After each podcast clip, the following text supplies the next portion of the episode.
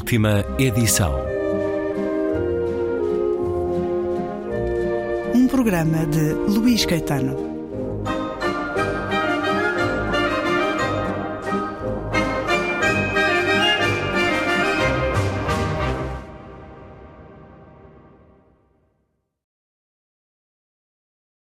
Regresso à conversa iniciada na emissão de ontem com o inglês Jeff Dyer, que acaba de publicar no nosso país os últimos dias de Roger Federer e outros finais, com a chancela Quetzal. Este é um livro atravessado por vários finais, por vários últimos dias, últimos trabalhos, últimas palavras e por entre tudo isso, Bob Dylan, Jack Kerouac, Roger Federer, pois claro, mas também Boris Becker e muitos outros tenistas, D.H. Lawrence, Nietzsche, Beethoven, Adam Zagajewski, que tive o gosto de receber neste programa, John Berger, Turner, Henry James, Don DeLillo, Louis Glick, The Doors, lesões causadas pelo ténis e o festival Burning Man, muitas histórias aí passadas e também a Covid-19. Então é assim que os seus livros começam, com um tema, uma ideia central, com o sentido de último, neste caso. Absolutely. And as you're aware, there's been so much work done on late style, the late period in people's works. Mm. And it goes back, I think, to that foundational essay by Adorno, Late Style in Beethoven.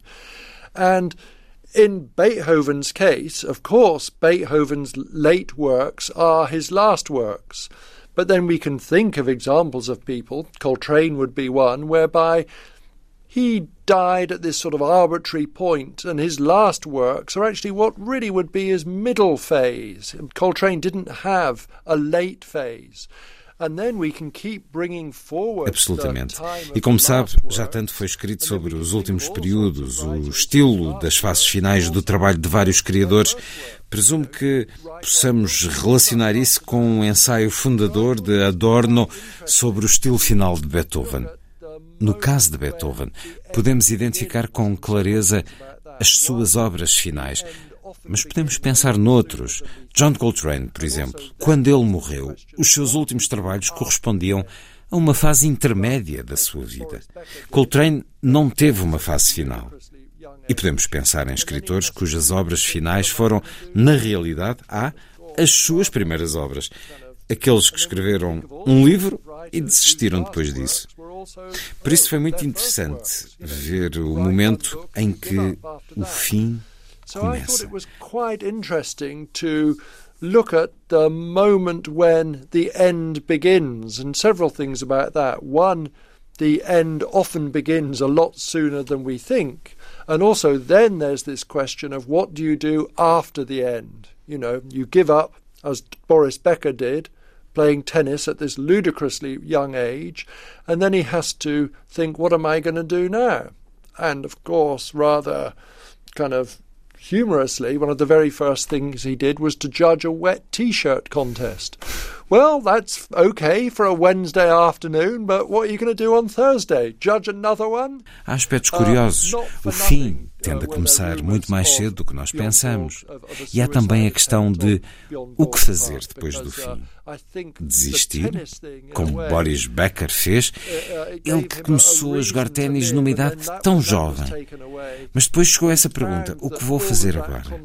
Com sentido e humor, uma das primeiras coisas que Boris Becker fez quando deixou ténis foi ser jurado num concurso de Miss T-shirt molhada. Bom, isso está muito bem para um final de tarde, de quarta-feira, mas o que é que se vai fazer na quinta? Ser jurado noutro concurso do género? Não é por acaso que correram rumores de uma tentativa de suicídio de Bjorn Borg quando ele deixou a competição. Penso que o ténis lhe deu uma razão para viver. E quando isso lhe foi tirado, ele ficou sem poder aplicar toda a concentração que punha no ténis e com toda uma vastidão escandinava perante ele. É normal que lhe tenham surgido perguntas à maneira de Hamlet. Bjorn Borg's part because uh, I think the tennis thing, in a way, uh, uh, it gave him a, a, reason to live. And then that, when that was taken away, he found that all of that concentration that he brought to bear on tennis, suddenly he found himself in this much larger sort of Scandinavian malaise, whereby, uh, you know, he was confronted with big Hamlet like uh, sort of questions, which he was, of course, ill equipped to, to, to deal with. A sua entrada nos 60 ajudou a escolher esta temática? Sem dúvida nenhuma. Yeah, yeah. Mas os 60 são os novos 45. Yes, well, there's that, yeah, but, um, you know, it's. Uh, Yeah, um, it's it's one of the things you know. So I I'm in this sort of position where I'm still I. It's a funny thing when I was writing this book because I was thinking, my God, I'm at, I'm really, you know, I've still got it. I was feeling really, in athletic terms, I was feeling very very fit and mentally strong and all this kind of stuff.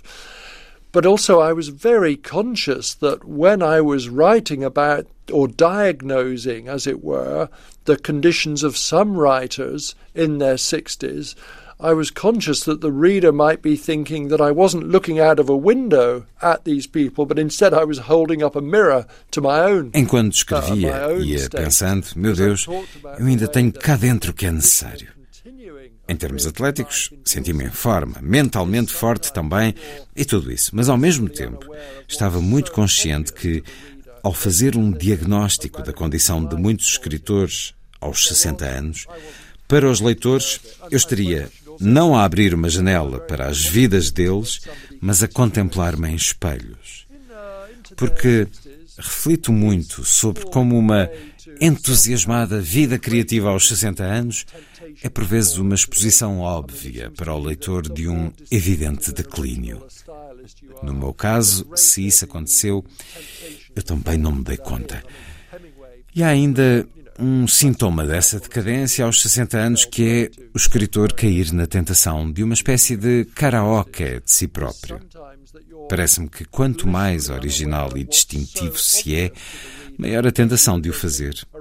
Hemingway é o exemplo clássico de quem caiu no karaoke de si próprio. I suppose I should also mention another very common symptom of somebody continuing in uh, into their 60s is falling prey to self karaoke. I mean, it seems to me that the more distinctive and original a stylist you are, the greater the temptation to fall into that is. I mean, Hemingway was a you know a classic example of somebody who fell prey to self karaoke.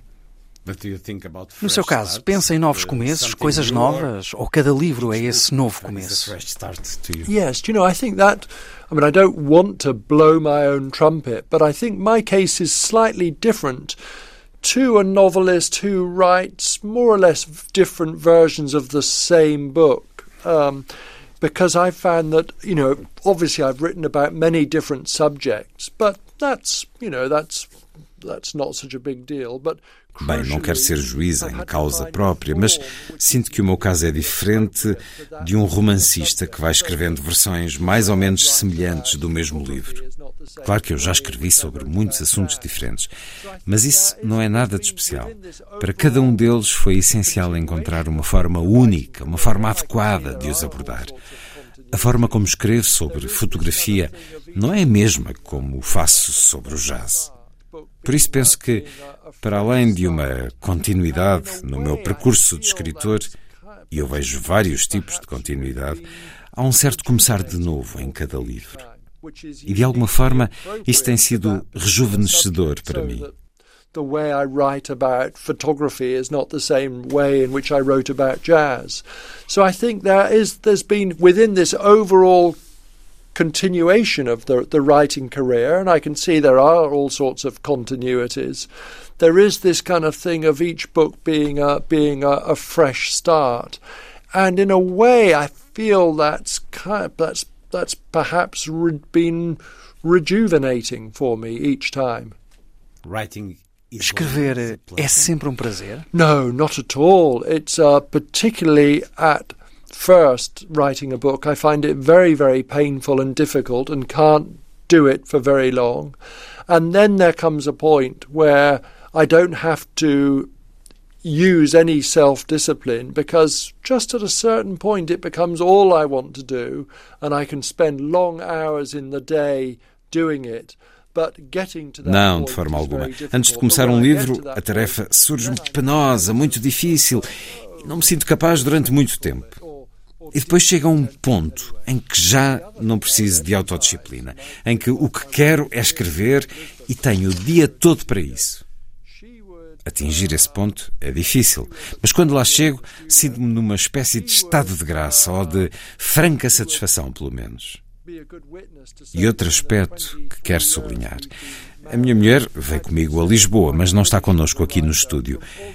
Ela é a melhor testemunha em relação aos 23 anos em que estamos casados para confirmar que ando a dizer que estou acabado como escritor praticamente desde o dia em que nos conhecemos. E nesse período, julgo que escrevi oito livros. She would be a good witness to say that in the 23 years we've been married, I've been saying I'm finished as a writer from almost the time that we met. And in that time, I've written about eight books, I think. Considera-se um contador de histórias, Jeff Dyer? No, very, very definitely not. It's one of the Não, definitivamente não. Um dos meus problemas enquanto escritor é que não consigo pensar em tramas ou histórias. Por isso não me considero um contador de histórias. E a verdade é que, tipicamente, nos meus livros, veja, é interessante, este meu livro, Os Últimos Dias de Roger Federer, foi criticado por ter falta de uma estrutura.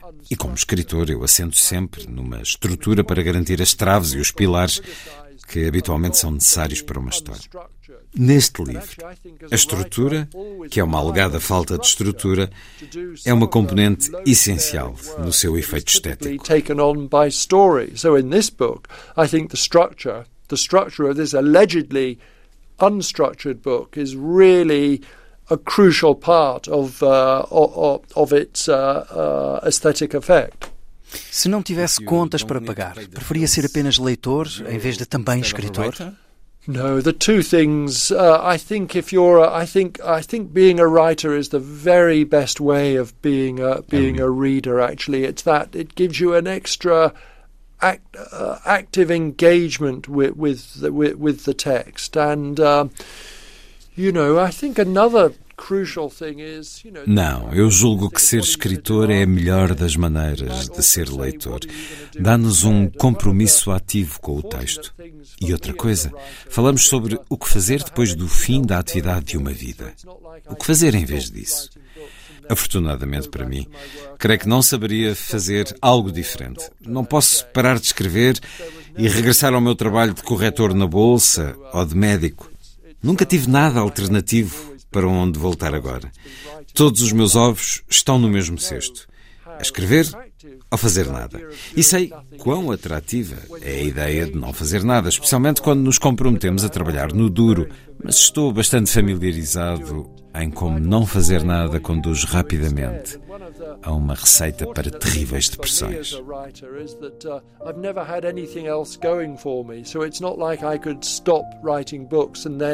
Go back to my work as a stockbroker or a doctor, let's say, there was never any fall, nothing to fall back on. So uh, it, it's it's uh, all of my eggs have always been in this basket. It's been writing or nothing, and I know how attractive the idea of doing nothing is when you're engaged in really hard work. But then I also am very familiar with how quickly doing nothing becomes a recipe for terrible depression.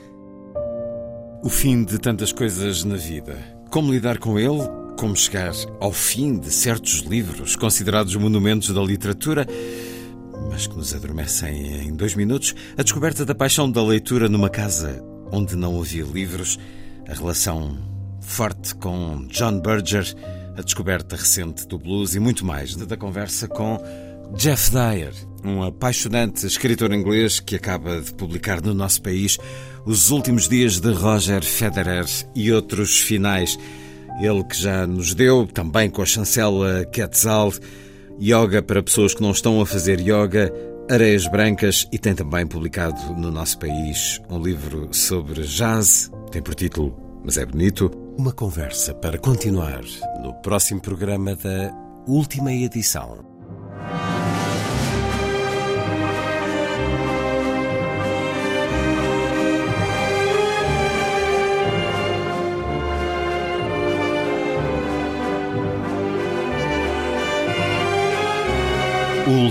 Edição.